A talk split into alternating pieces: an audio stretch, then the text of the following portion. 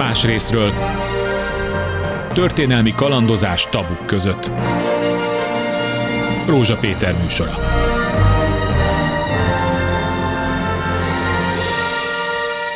Jó napot kívánok!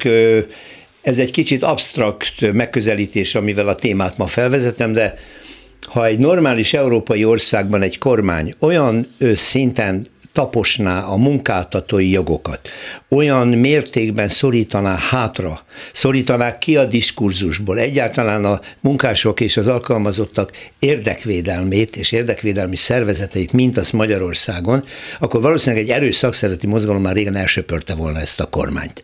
Ezzel szemben az történik, hogy a kormány gátlástalanul bármit megenged magának, és még nemzetközi vízhangokkal sem foglalkozik, csak a legutóbbit idézem, ha a Szociális Jogok Európai Bizottság bizottsága megállapította, hogy több pontban is sérülnek a munkavállalói jogok Magyarországon, és ehhez a, e, e, a Magyar Szakszereti Szövetség elnöke hozzátette, hogy a rabszolgatörvény az egészen elképesztő, a munkáltatók számára lehetővé teszi a 12 hónapot meghaladó tartalmú munkaidő keret alkalmazását, a pihenéshez való jogot is szinte eltörött, és nem sorolom tovább, hány olyan intézkedés történt az elmúlt 13 évben, ami gyakorlatilag kiiktatja a munkás érdekképviseletet, az alkalmazott érdekképviseletet. Hát, hogy más nem mondjak a tanárokkal, amit művel a kormány, meg sem hallgatja a pedagógusok szakszervezeteinek a véleményét, és nem is reagál rá.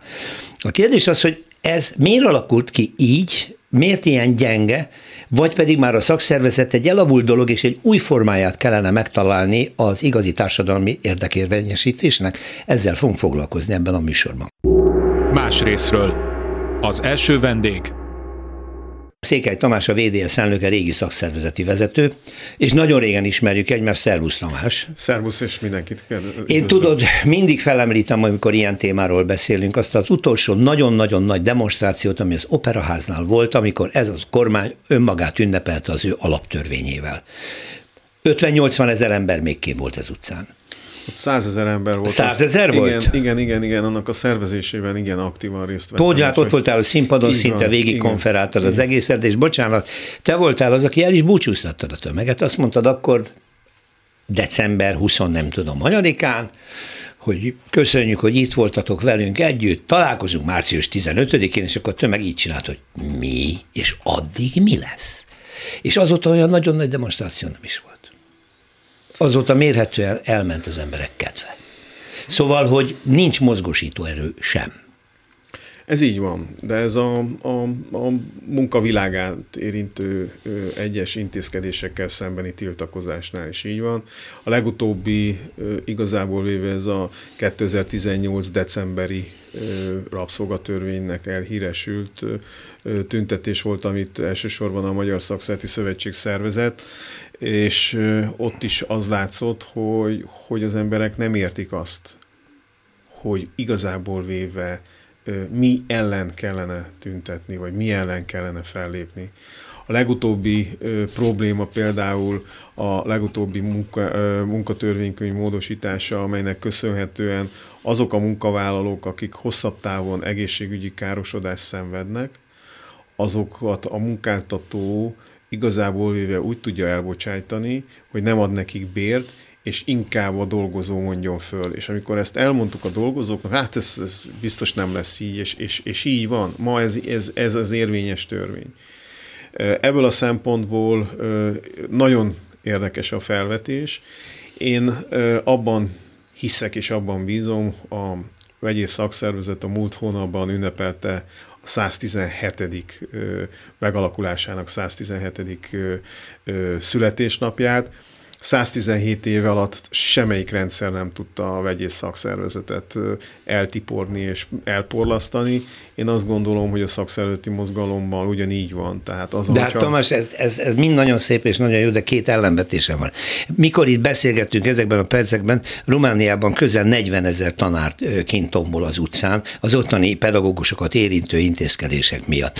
Itt meg már egyre fogy, egyre fogy, és szegény két pedagógus szakszervezet szinte már egy szál magában átsorog egy-egy ilyen tüntetésen. Nincs szolidaritás, többi szakszervezet nem csatlakozik kellő erővel, a lakosság is, mint hogyha érdektelenül figyelni ezt az egész dolgot. A szakszervezetekben meg azért nem lépnek be az emberek, mert nem látják, hogy ezáltal bármilyen módon is ellen tudnának állni a kormányzati nyomulásnak, mindenki ki van szolgáltatva, és inkább fél. Szóval miért darabolódott ez fel, nem a múzeumban lenne a helye annak a típusú szakszervezetnek, amit ti csináltok? Nem, nem. Ezt éppenséggel ma azt kell, hogy mondjam, hogy nem, mert Székesfehér pont az ellenkezője. Ott, ahol Most két sztrájkol. nappal ezelőtt egy figyelmeztető sztrájkol, ahol az emberek összefogtak, két órán keresztül állt a gyár, ennek köszönhetően egyetlen egy ö, gép sem ment, az üzemcsarnokban, ahol nagyon komoly gépek zaját lehet hallani, hogyha ott termelés van, légy zümmögését lehetett hallani, és ez egy üzenet. És ott a munkáltató megértette, hogy le kell ülni, tárgyalni, és bízom benne, hogy lesz is megállapodás.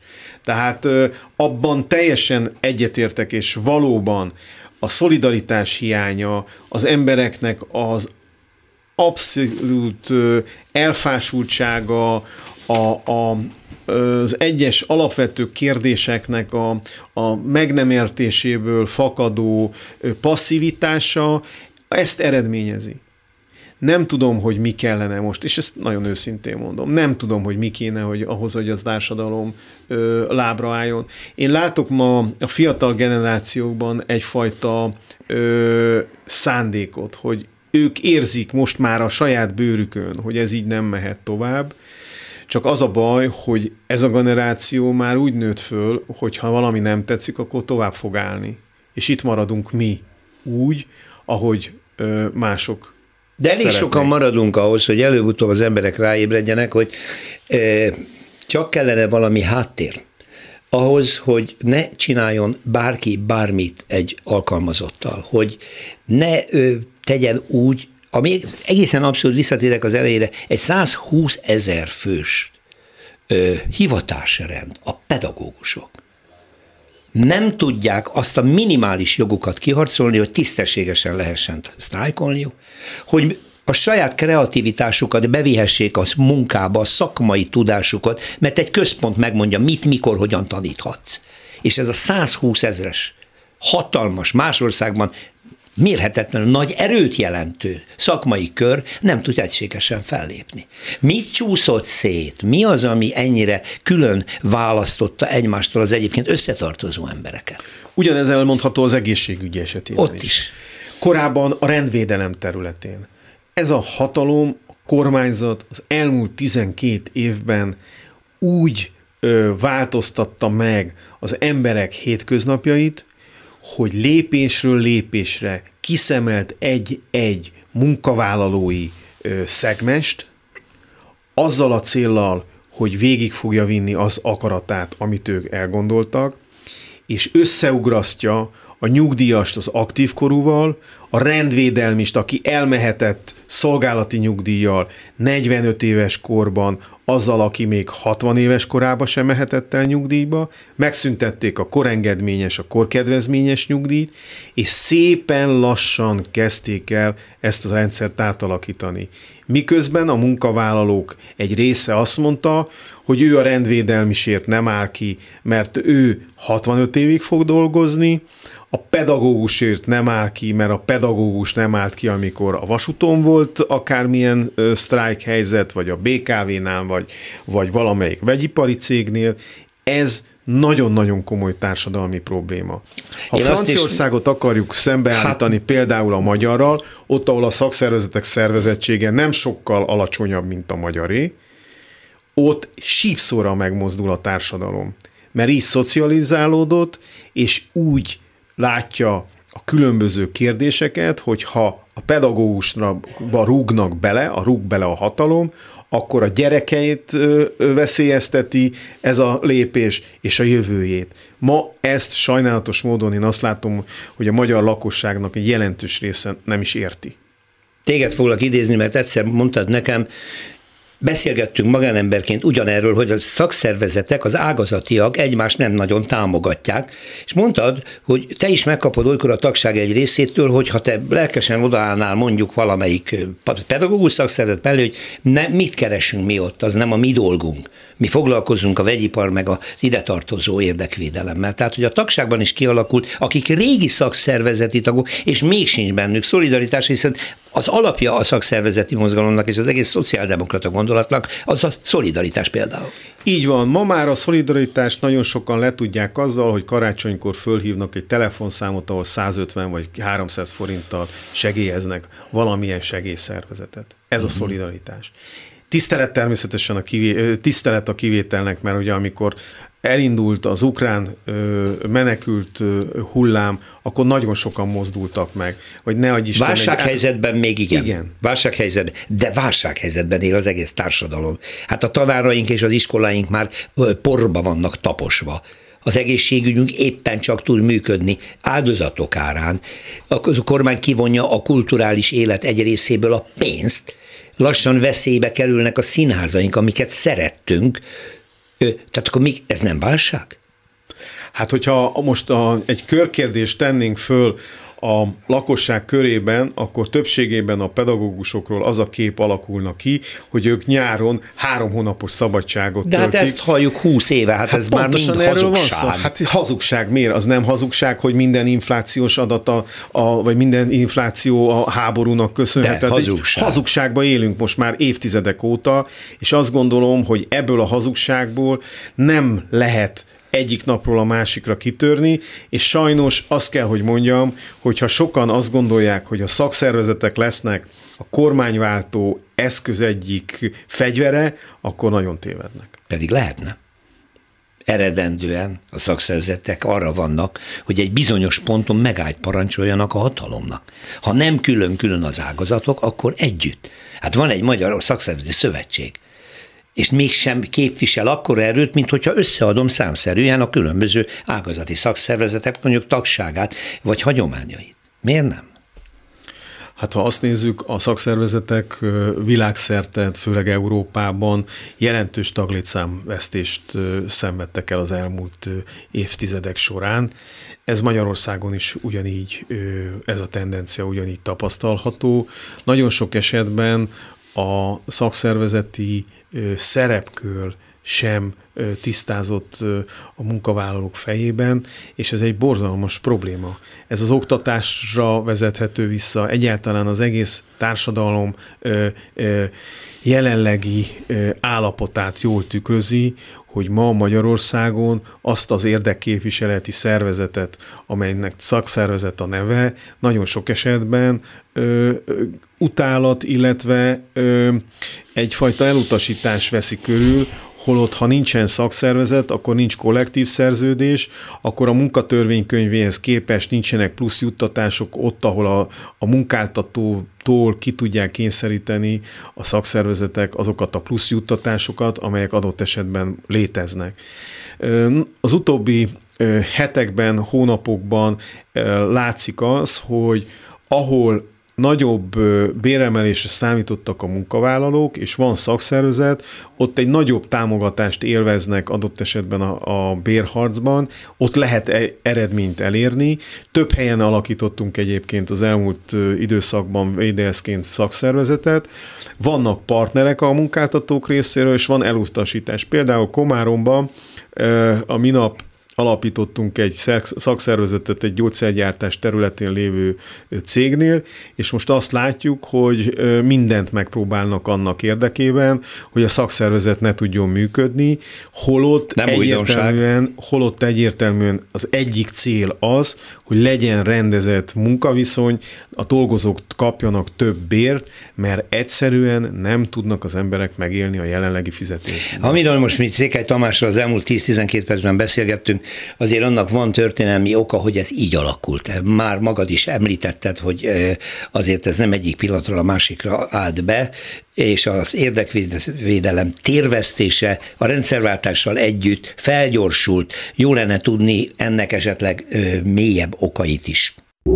Más részről. A második vendég Dr. Barta Eszter az ELTE BTK Kelet-Közép-Európa története és történeti russzisztikai tanszék eh, egyetemi docense.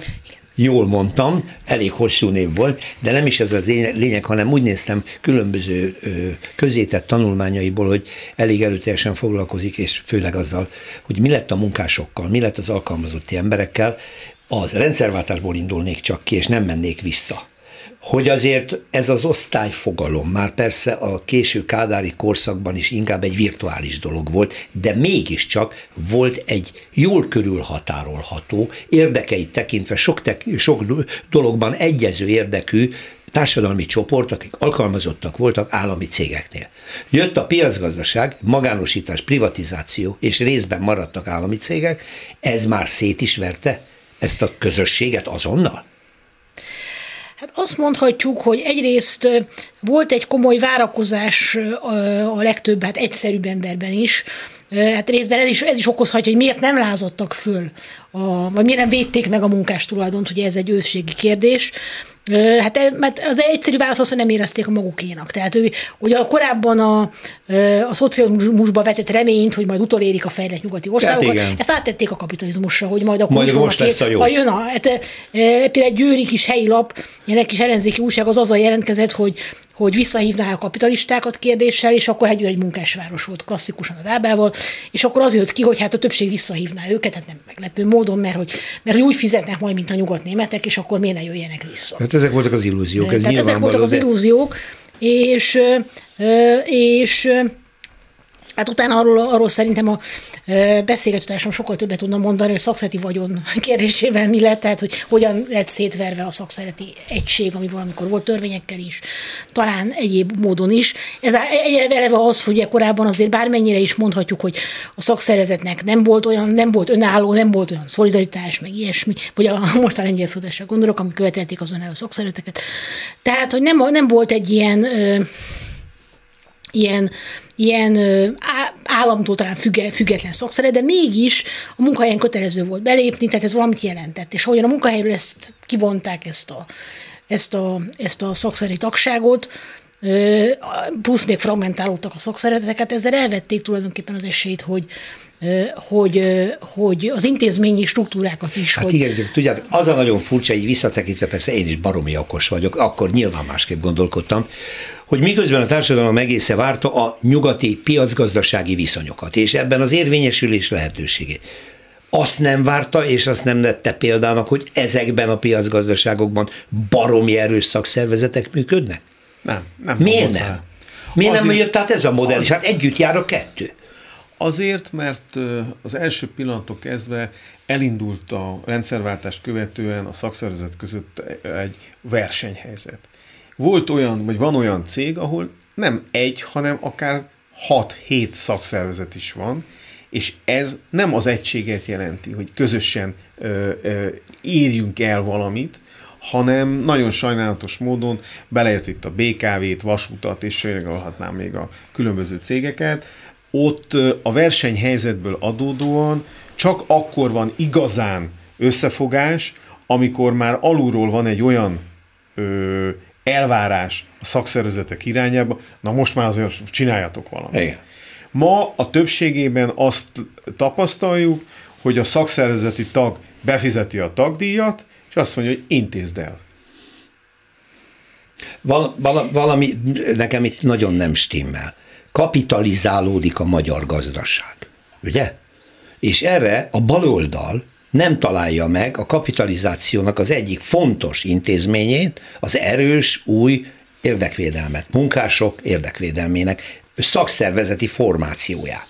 Hát itt két dolgot említenék meg. Az egyik az, hogy hát 90 után a, az új beruházásokban rendkívül nagy szerepet játszó multinacionális tőke, Nyilván nem csak azért jött ide, mert szeretett minket, hanem hát, benne volt ez a, egész Kelet-Európára igaz ez, hát a, a, a szolidaritás, ami, ami sokkal erős, hát egy, egy nagyon erős, hát Kelet-Európa legerősebb munkás ellenzéke volt, hát egyrészt is jelentéktelenedett, másrészt David Osznak van nagyon érdekes kutatásai arról már 2005-ben, hogy, hogy hogyan lesznek az egykori szolidaritás munkás aktivistái, hogyan mennek át aztán Kaczynszki támogatóivel. De ez egy sajátos lengyel út, nem? Hát, Vagy, Vagy. vagy, vagy, ezt, Vagy- tehát azt, vagy- mond, nem, vagy- csak azt akartam mondani, nem csak Magyarországon volt az, hogy, hogy, hogy az egyébként is gyeng, gyengébb munkás érdekvédelmi szervezeteket nem tudták aztán felépíteni, hanem egész Kelet-Európában. Tehát, tehát nem járok messze az igazságtól, azt gondolom konteók nélkül, hogy,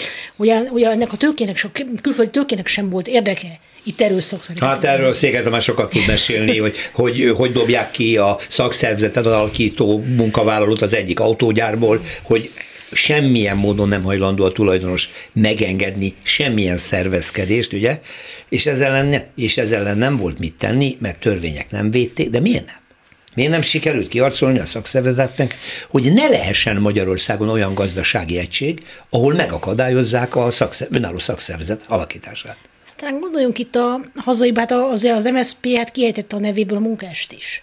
Tehát, hogy őt azt gondolom, hogy volt egy, egy talán tudatos, hát nem, ezt nem, talán nem mondhatom, távol, tehát, hogy valamilyen módon ö, nem akarták, a, mu- azt, gondolták, hogy a múlttal azonosítja, az, az államszocialista múlttal azonosítja Formálisan őket egyébként ez a igen, de hát ugyanezt csinálta történet. a rendszerváltás a mezőgazdasági termelőszövetkezetekkel, mert ez egy kommunista érára hajazó elnevezés, ezért magát az organizációt is felszámolta, ami egyébként meg jól működött. Hát még ma is lehet hallani néha-néha, hogy hát a szakszervezetek az egy kommunista csökkevény. Abszolút sokszor.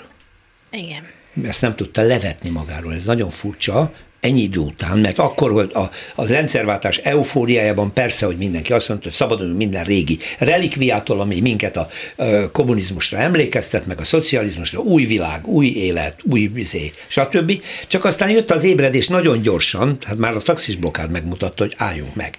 Ez a nagy piacgazdaság csak addig jó, amíg nem jön például az áremelés, vagy a piaci ár. De ezt kevés volt mégis egy-két ilyen dolog ahhoz, hogy valaki, kinek a felelőssége, hogy engedtük, engedték szétfolyni az összes olyan közösséget, amelyik a hatalommal szemben védi az állampolgárt. Szerintem ez Mert mindenkinek a felelőssége. Tehát nem lehet, nem lehet azt mondani, hogy A, B és C. Itt ugyanolyan felelőssége van szerintem a munkavállalóknak, a szakszervezeti tisztségviselőknek, a szakszervezeti vezetőknek, a döntéshozóknak, a jogalkotóknak. Tehát ez, ezt közösen hoztuk össze, hogyha ezt így lehet mondani. Én az- azt merném még megkockáztatni, mert hogy a, ugye én nagyon sokat foglalkozom a munkás történetírás elméleti problémáival is, vagy ebből, ebből nem erről szeretnék beszélni, hanem az viszont igaz, hogy 89 után a, a, a, hát akkor mondjuk a, a mainstream, az a, ak- akkoriban mainstreamé váló értelmiségi diskurzusokban is a munkások azok ilyen, hát ilyen relikviák voltak. Tehát a marxista, leninista ideológ, vagy leninista szeminárumokból itt maradt fogalmakkal azonosították őket, és az egész osztályfogalom ilyen módon hát lejáratódott, és hát egyenesen, ez megint kelet-európai jelenség, hogy egyenesen vannak olyan tudó- tudósok, akik a munkásokat subaltern osztálynak nevezik a rendszerváltás után. Szub?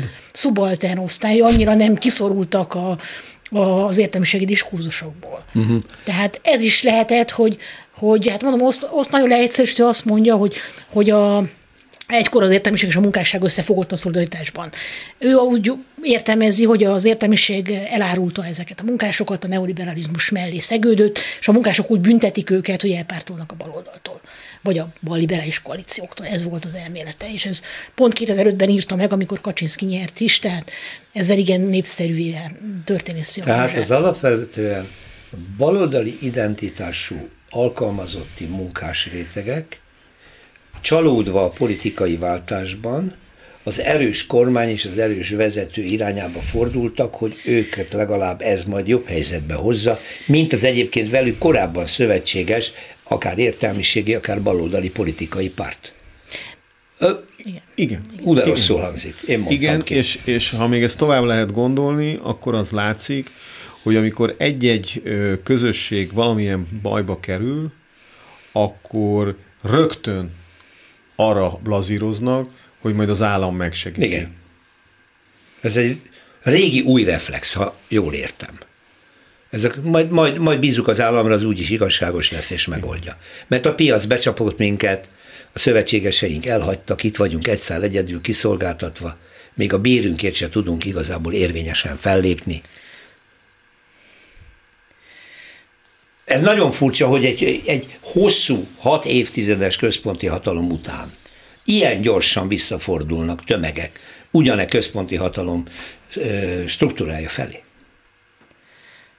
És ez akkor kelet-európai jelenség, nem magyar. Ez teljesen kelet-európai, tehát hogy hát a mai kelet-európai mainstreamben szerintem annyira erős a, hát a, a kommunizmust, mint ilyen ősbűnnek való feltüntetés, hogy a totalitárius elméletek, ahol a, ahol a, a nácizmust és sztálizmust, vagy tágabb értelemben kommunizmus, fasizmus azonosítják, ez teljesen mainstream Kelet-Európában. Tehát akkor mit várhatunk el olyan fiataloktól, akik azt tanulják, hogy minden ősbűn forrása, ugye úgymond a, és itt nincs, nem is tesznek különbséget, tehát nem tesznek különbséget Rákosi Kádár korszak között, hanem jön a fekete autó, elvitték, és represszió, és, és tehát a baloldalnak van egy nagyon hát jelentős kriminalizálásra, vagy démonizálásra. A politikai baloldalra gondolok, akkor viszont a politikai baloldalnak, tehát a pártoknak, liberális baloldali pártoknak régen fel kellett volna ismerniük, hogy kiment mögülük az a tömeg, amelyikért nekik tulajdonképpen létezniük érdemes. Az alkalmazottak, a munkások. Hát igen, és ezért gondolják sokan, hogy a jelenlegi pártstruktúrában ezek a pártok, vagy a pártokat alkotó személyek, az más, mint megélhetési politikusok. Jó. Eltelt 30 év. Még mindig nem elég idő arra a felismerésre, hogy önszerveződéssel elinduljanak.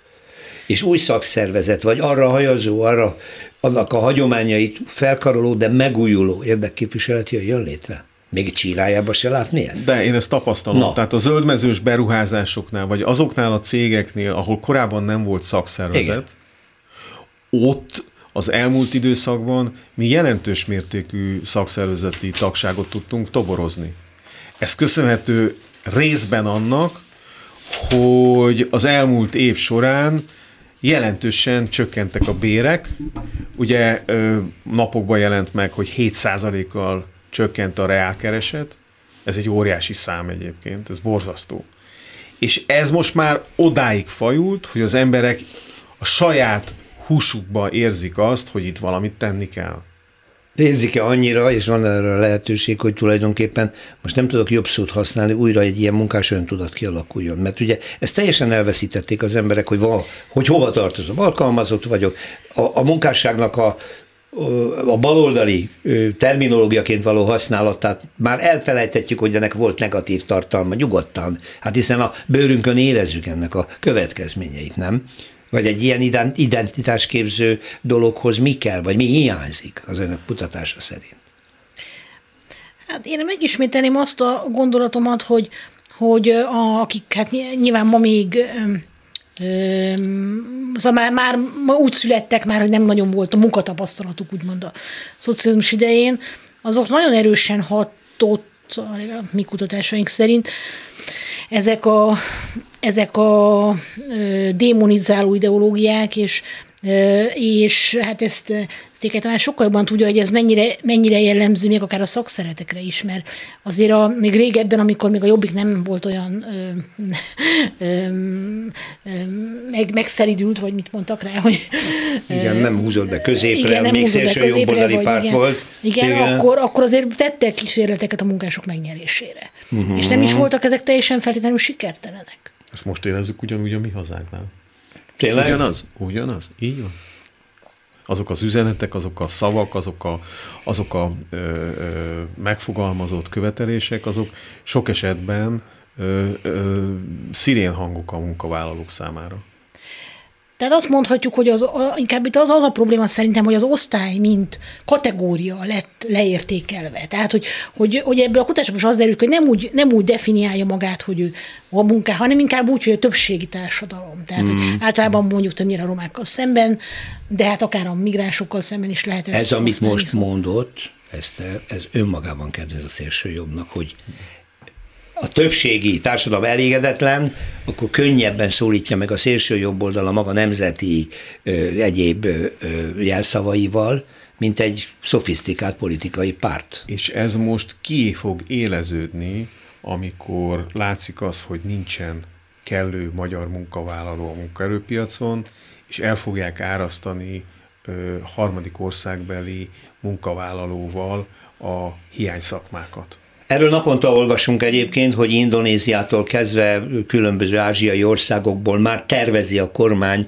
hogy mekkora létszámban fog behozni, becsábítani munkavállalókat, és akkor ez tovább fogja gerjeszteni ezt a dolgot, a, mármint a szélső jobb számára. Ez, ez, Szerintem Te igen. ezt mondod. Igen. És hogy ezt érezni is lehet. Igen. Jó. Akkor vegyünk egy példát. Nem a ti dolgotok megfogalmazni, mi, mert többször feltettük szerkesztőtársammal, Sonfai Péterrel magunknak a kérdést, amit szerintem mások is, hogy ebben a helyzetben még abszurdabb. Például miért van két pedagógus szakszervezet? Tudjuk a történelmi okait, hogy akkor, amikor az autonómia fontos volt a rendszerváltáskor, akkor a szakszereti mozgalom belül is létrejött az önigazgatásnak a kisebb köre, vagy ez iránti igény, lettek értelmiségi szakszervezetek, ilyenek, olyanok, amely. De ez az idő elmúlt, egy központi hatalommal szemben vagyunk. Nem képes a szakszervezeti mozgalom újra közelítve a különböző ágazatok egymáshoz egy egységes fellépésre. De lehet, hogy erre nincs történelmi példa sem. Hát Nyugat-Európában van. Van, Van, van, van, van. Nem is egy. a metára gondolsz, a német hát, metára? Nem, az speciál pont nem. Mert az nagyon erős, de önálló. Így van, de ott van például a német IGBCE, amely a vegyipart, a bányaipart és az energetikát ö, ö, ö, fogta össze. Vagy itt van például az Európai és a Nemzetközi Szövetségünk, az Industriol, amely három nagy ágazati szövetségből jött létre, a könnyűipar, a vasipar, a fémipar és a vegyipar, bányaipar, energiaipar ö, szakszervezeteiből állt össze európai és világszinten is. Tehát vannak jó példák. Ausztriában a Proge, amely az ipari szakszervezeteket fogta össze és egyesültek. Volt erre kísérlet egyébként Magyarországon is, hiszen eredetileg három konföderáció, a SZEF, az MSZOS Igen. és az Autonóm Szakszervezetek Szövetsége hozta létre a Magyar Szakszervezeti Szövetséget. Látjuk ennek most a működését, tehát ebből a szempontból vannak példák, rengeteg tanulsággal, és a kérdés az, hogy a többi ágazatnál történik-e valóban hasonló egyesülési folyamat.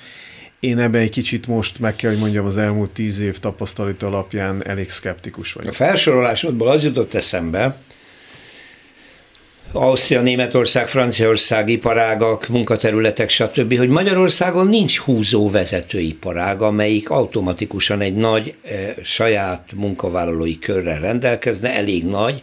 Ha van, az külföldi kézben van és összeszerelő szinten, nem kvalitásos, nagyon kevés. Mezőgazdaság szétdarabolva. Szolgáltatóipar eleve nehezen fogható össze, nagyon sokféle érdek van benne. A vendéglátástól kezdve az anyám kínja, az ipari cégek vagy berendezések javításáig. Ö, iparban szintén ez van, amit mondtam, inkább a nagy összeszerelőzem, jön az akkumulátorgyártási dömping Magyarországra, nem olyan húzó ágazat, ahol az alkalmazottak kellően motiváltak és, és, és, és, és elég erősek lennének alól, hogy ágazati szinten is erősen képviseljek magukat. Ilyen körülmények között lehet, hogy nincs is remény egy nagy egységes szakszervezetnek a létrehozására. Hát a remény hal meg utoljára. Hát a remény igen, de mi az alapja? Én, én azt, azt gondolom, hogy ott van a közszféráról, ne feledkezzünk. A közszféra az még nagyobb Igen. adott esetben. Igen. És ott sincsen egyfajta ö, egyesülési Hát a kormánynak szándék. a legkönnyebb dolga a közszféra szétverésében van. Egymással szembefordítani különböző ö, ö, foglalkozási ágakat például, fölbontani, és hogy ez ellen sincsen recept. De itt én megint megismételném, hogy, hogy az egyik alapprobléma az, hogy, hogy ezzel az osztályfogalom leértékelődésével és mi lenne a közös alap? Tehát miért álljon össze mondjuk egy, nem tudom én, egy autószerelő munkás, egy vegyipari dolgozóval. Tehát, hogy teljesen máshogy definiálják magukat, hogy, hogy, hogy, igen, hol lennének itt a közös érdekek. Tehát, ha ő már máshogy fogja fel a saját identitását, és mondjuk ebben ezt megtalálja akár a mi hazánk, akár valamilyen etnikai és egyéb vallási vagy egyéb kategóriákban, akkor, miért, akkor elő fog összeállni egy hasonló egyházba tartozó emberrel, mint sem egy, egy, egy, egy hát fe, angolul jutott eszembe fellow, fellow worker, tehát hogy munka, munkás hát Mondjuk egy ipari... kollégával, vagy tehát akit nem érez az ő... Kérdezzük meg a franciákat, vagy a németek, hogy ott miért állnak össze? Hát először is a németeknél, hát a, a németeknél van egy nagyon erős baloldali nyilvánosság. Aha, akkor Tehát most egy az új fontos, pont, na hogy- most egy új ponthoz érkeztünk, igen. Mi a nyilvánossága az alkalmazottaknak Magyarországon, vagy úgy tetszik munkásoknak? Nincs nyilvánosság. Hát, szakszervezeteknek egy kezemben meg tudom számolni, hogy, hogy adott esetben hol jelent meg az, hogy egy amerikai cégnél két órás figyelmeztető sztrájk volt. Mínuszos Nincs. Igen. Senkit nem érdekel, kérdezem én.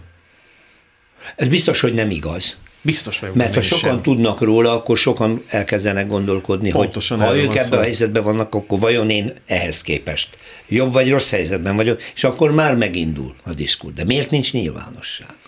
Hát itt erő, hát ugye itt erről beszéltünk már az elején, hogy 89 után nagyon, a szín, nem csak a szimbolikus erőforrások értékelődnek le, hanem hát gyakorlati erőforrások is. Tehát, hogy, hogy azok a oktatási szer, ö, szer, oktatási lehetőségek, amik, hát amik mind pénzbe kerülnek, erőforrásba kerülnek, azok elvesztek. Magyarul fórumok vesztek el ezek Fórumok, szerint. vagy hogyha- akár bármilyen tömegkommunikációban is, hát alig, ott meg lehet számolni, hogy, teljesen. Ott, ott teljesen. tehát, hogy mi az, ami eléri a, az embereket. A Nem- kis, kis embereket. Hát Tehát ha jól értem, nem arról van szó, hogy nincsenek meg az összekötő kapcsok és a közös érdek különböző társadalmi helyzetű csoportok esetén, hogy ezeket fel is lehet ismerni, hanem, hanem ezek nem artikulálódnak és nem tudnak összeállni erővé. Tehát, visszautalnék, szét... itt visszautalnék el az osztitézisre, ami nagyon leegyszerűsített, de majd mégiscsak igaz, hogy, hogy, hogy, hogy kik lennének azok a munkásvezetők, akik, akik, akik akár helyi szín, akik- akik ennek az ön, bár, bármilyen önszerveződésnek a, a kulcsfigurái lehetnének. Hát, Tamás? Szóval- én, én azt gondolom, hogy, hogy a, a, a kapocs az, az, az meg lehet. Itt az a kérdés, hogy aki a kapcsot megtalálja, az összetűzi-e az összetűzni valót, vagy inkább berakja a zsebébe. Ez konkrétan mit, mit jelentene? Tehát, hogy, hogy adott esetben, hogyha mondjuk a, a, a szolgáltatást nézzük, vagy a, mondjuk az ipart, hogy az iparban lévő szakszervezetek ö, vezetői gondolkodnak -e egyáltalán abban, hogy az erőiket összesítsék. Most én nem látok erre sajnálatos módon még szándékot sem. Korábban egy pici, pár évvel ezelőtt egy halvány remény volt, de úgy látom, hogy most, most ez, ez teljesen megszűnt. Ennek biztos vannak egyéni oka is, anyagi oka is, és lehet, hogy van politikai oka is. Tehát ki kell mondani, bármennyire is szörnyű, hogy sok esetben az látszik, hogy egyes szakszervezetek már inkább a hatalom felé, ha nem is átsingóznak, hanem a hatalom felé sodródnak, miközben nem ez lenne a feladatuk. Azon gondolkodom, hogy bármilyen nagy és erős mondjuk egy szakszervezet, ha egy olyan kormányjal van dolga, amelyik nem áll vele szóba, nem vonja be a törvény előkészítésbe, pedig érintett az iparág vagy akármi, ha gyakorlatilag ignorálja, akkor ez a szakszervezet előbb-utóbb a közvélemény szemében is veszít a súlyából, jelentőségéből, és azt mondja, minek lépjek én oda be, úgyse ér el semmit. Ez egy önmagát erősítő folyamat, nem?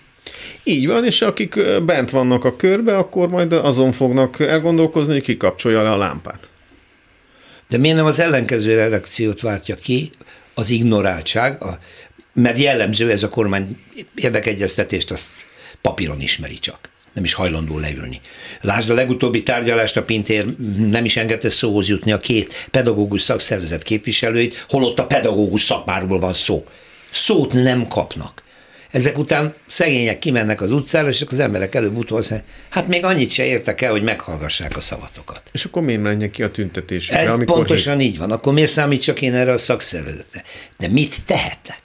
Ugye itt a vezető, tanításom, ugye a vezetők jutottak az eszébe, nekem meg az értelmiség, hogy mégiscsak, hát beszélhető, jó, persze az értelmiség is baromira fragmentált, és minden módon problémás, de, de itt, itt pont a pedagógusok és a munkások közötti szolidaritások teljes hiánya is mutatja, hogy most már az, hát az értelmiség felől szerintem nagyon kevés az érdeklődés a munkások iránt. És a munkások is, hát én 2002-ben csináltam az első kutatásomat, akkor minden további nélkül szóba álltak velem, kedvesek voltak, és most már nem. Tehát most már sokkal nagyobb a bizalmatlanság, sokkal nagyobb a, nyilván az értelmiség súlyvesztése is. Tehát én a saját kis privát tapasztalatomban azt látom, hogy igenis nőtt a társadalmi bizalmatlanság és távolság.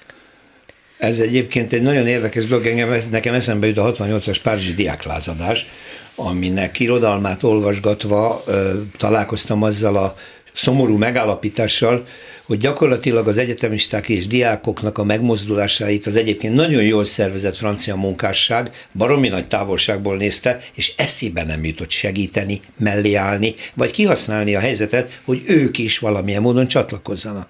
Ez egy nagyon furcsa dolog, hogy az értelmiséggel szemben van egy averziója a munkásoknak, mondjuk ezt így, és talán viszont is most a mai rendszerváltás utáni helyzetben.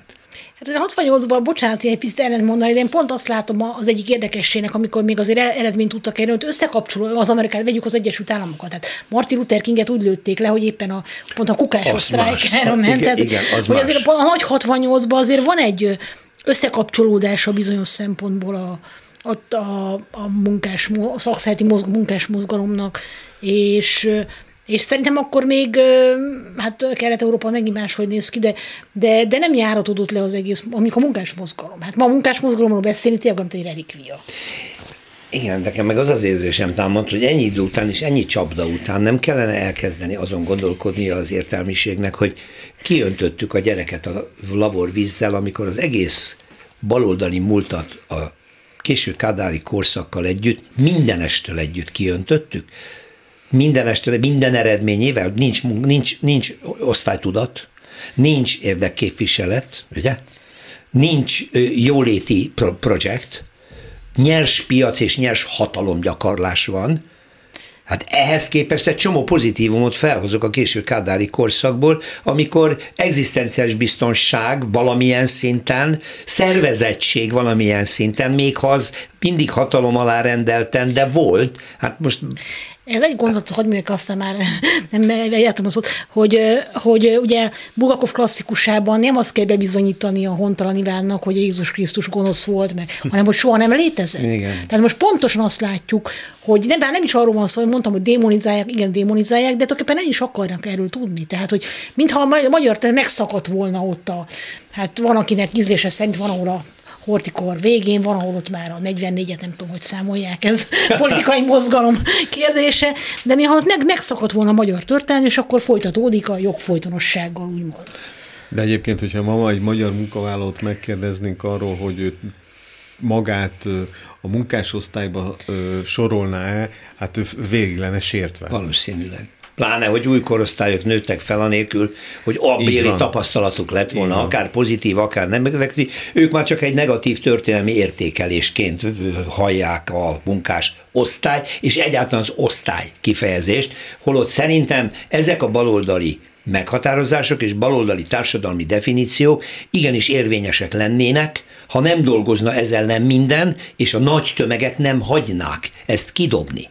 Tehát most én nem is kifejezetten arról beszélek, hogy a létező szakszervezet álljon föl, erősítse meg magát, meg mit tudom én, mert hát ugye ezer sebből vérzik a történet. De hogy az emberekben nem jön föl az igény arra, ennyi idő után, elfelejtve annak a korszaknak a demonizálását, negatív demonizálását, hogy újra össze kell állni, szervezkedni kellene, meg kéne magunkat védeni, létre kéne hozni a platformjainkat. Tehát, hogy, hogy ez a kor sajátossága miatt teljesen reménytelen, miközben emberek ezrei, tízezrei, milliói egy közös, ö, ö, hogy mondják, vannak, érdekrendszerben vannak, hogy kiszolgáltatottak, hogy védtelenek. Hogy vagy a piac, vagy a központi hatalom azt csinál velük, amit akar. Biztos vagyok benne, hogy el fog jönni az az idő, amikor már az egyes munkavállalók, kollégák nem azt fogják értékelni, vagy nem azt fogják nézni, hogy a másiknak lesz jó, és nekem rossz, vagy neki lesz rossz, és nekem jó, hanem valóban a közösség érdekében tesznek. És hagy kapcsolódjak vissza megint arra, hogy két évvel vagy két nappal ezelőtt egy olyan sztrájk, figyelmeztető sztrájkot tudtunk megszervezni Székesfehérváron, ahol az elején a dolgozók azon túlmenőleg, hogy nagyon féltek, nem bíztak önmagukba. És amikor egyesével elindultak a termelő üzemből a dolgozók, látták, hogy ő is megy, ő is megy, ő is megy, beállt a sorba. És amikor eljöttek abba a terembe, ahova meg kijelöltük, hogy hol lesz a gyülekező, akkor már egységként jöttek. És ez egy olyan érzés volt, én azt gondolom, akik itt részt vettek ebben uh-huh. a mhm. két órás figyelmeztető sztrájkban, hogy ezzel az érzéssel mentek vissza, ez valami erőt fog adni szerintem arra, hogy ezen a munkahelyen a szakszervezet biztos, hogy meg fog erősödni. Hát akkor ez lehet egy olyan példa, ha kellő nyilvánosságot kap, talán, mert az hiányzik. Erről beszéltünk az előbb hogy egy ilyen önszerveződés elinduljon. Kérdés, hogy ez a kor, ez a mai kedveze annak, hogy ilyen önszerveződésekből valami nagyobb erő is megszülessen. Tavásra bízom, én, én, én, én, én ebben optimista vagyok. vagyok. Én, eb, én ebben optimista vagyok. De. Tehát a, amikor, amikor Komáromba ennél a gyógyszergyárnál megalakult a szakszervezet, és most a munkáltató elkezdett ö, ö, izmozni a szakszervezettel szemben, ezzel párhuzamosan a dolgozók azt veszik észre, hogy hoppá, itt a, a dolgozók a tyúk szemére léptek a munkáltatónak és most ezt meg fog erősödni, egészen biztos vagyok benne. Akkor azért jutott eszembe, hogy valami kedvezze ennek a dolognak. Egyrészt azért, mert ebben a nagyon széttagolt és globális kommunikációban éppen, hogy széttöredeznek az információk, és nem állnak össze, ez az egyik. A másik pedig az, hogy a munkavállalói típusok megváltoztak az home office-szal, különböző új munkakörökkel, új, új, új, új teljesen új foglalkoztatási formák jöttek be, amik nem egységesek, vagy nem egységesség felé viszi, talán a szocialista korszakban azt a látszategységet azt teremtette meg, hogy körülbelül mindenki ugyanazt csinálta. Reggel nyolckor bement egy munkahelyre, és délután négykor kijött. Ugye ez nagyon megváltozott. Tehát a körülmények is teljesen mások hogy visszaböfögjük a régi szakszervezeti mozgalmat, mert más viszonyok között kellene, hogy működjenek. És ezt nem hiszem, hogy megtalálták, bár ez jó ez a példa, amit mondtál, tessék. Hát nyugaton vannak, ugye, mert azt nem is mondta ki a munkás tulajdonképpen, ugye hát ezzel is kezdhetük volna, hogy pedagógus, hát, milyen definíciók vannak, vagy leszűkítjük csak a fizikai munkásokat, egyre kevesebben, a klasszikus fizikai munkás már szinte Ez egyre kevesebb, is. igen. Egyre kevesebb, sőt, vannak a platform munkások, ilyen új szavakat is igen, tanultam. igen, igen, Tehát és, és, erről az nyugati tapasztalatok van, vannak, hogy, hogy hogyan lehet a legkiszolgáltatottabb helyzetben levő ö, embereket megszervezni. Hát nyilvánvalóan itt, megint, hogy, hogy valószínűleg a szakszati mozgalomnak is hát át kell alakulni bizonyos szempontból. Igen, és, ezt akartam az utolsó percekre hagyni, be... hogy van-e arra példa, hogy mi, mi az, hogy a szakszereti mozgalmak alkalmazkodnak az új viszonyokhoz, van-e új működési forma, van-e új program, van-e új lehetőség a szervezettségre? Mindenféleképpen. Tehát én azt látom, hogy azok a szakszervezetek, amik, akik innovációt, megújulást tudnak magukba hordozni, azoknak van jövőjük. Tehát például ugye beszéltünk itt a, a harmadik országbeli, illetve a vendégmunkásoknak a kérdésköréről. Meg kell találnunk azokat a pontokat, ahol ezeket a vendégmunkásokat szervezni tudjuk. Nem lehet őket kihagyni a mai magyar munkavállalói érdekképviseletből, mert nagyon komoly konfliktusok várhatóak, és pontosan ebből adódóan figyelemmel kell kísérni ezt a kérdéskört. De más ö, ö, példát hagy mondjak, a fiatalokat is meg kell célozni. Ugye az is látszik, hogy a szakszervezeteknek a reakció képessége a fiatalok felé lelassult. Uh-huh. A fiatalok ma a mi felméréseink alapján egy munkahelynél ma, ilyen maximum két, két és fél, három évet töltenek, és utána mennek tovább. Igen. Tehát erre a szakszervezeteknek föl kell készülni, hogy nem a 40-30 éves munkaviszonyal rendelkező munkavállalók fogják adni erre utaltam, a bázisukat a szakszervezeteknek. Aha. Tehát erre, erre mindenféleképpen mindenképpen a valami működés nem szorulhat be egy adott munkahely, így, munkakörbe ezek szerint. Így van, pontosan. Hát ez viszont egészen új minőség. Gyűjtő szakszervezetté kell válni. Gyűjtő, na ezt akartam mondani, mert abban sokkal nagyobb erő van. Így van. Igen. Az osztálytudat végleg el, elszállt? Ez már egy, tényleg egy marad egy korszerű, korszerűtlen megfogalmazás, és egy Én nosztalgikus azt dolog? Én azt mondanám, hogy ez most egy nehéz időszak a globális baloldal számára mindenfajta okok miatt. Hát egyéb okok Talán is, elsősorban igen. azért is, mert hát a kapitalizmus mi- mindig újra megújítja magát, és a tőke globalizálódik, a munkaerő meg, meg nem. Tehát, hogy uh-huh. erre az egyik válasz az, hogy valóban ez a, amit a, a globális munkástörténet írásnak is hívnak, ami a szervezeti oldalon pedig azt akarná, hogy hogy egy globális dimenziót adni ennek az egész szerve- szerveződésnek.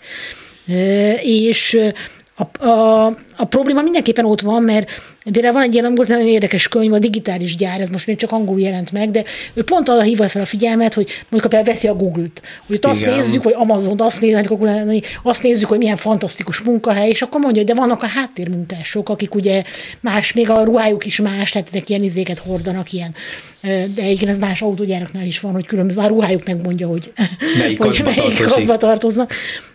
Tehát vannak ezek a háttérmunkások, és ők gyakorlatilag majdnem úgy dolgoznak, mint a klasszikus fizikai munkások. Aha.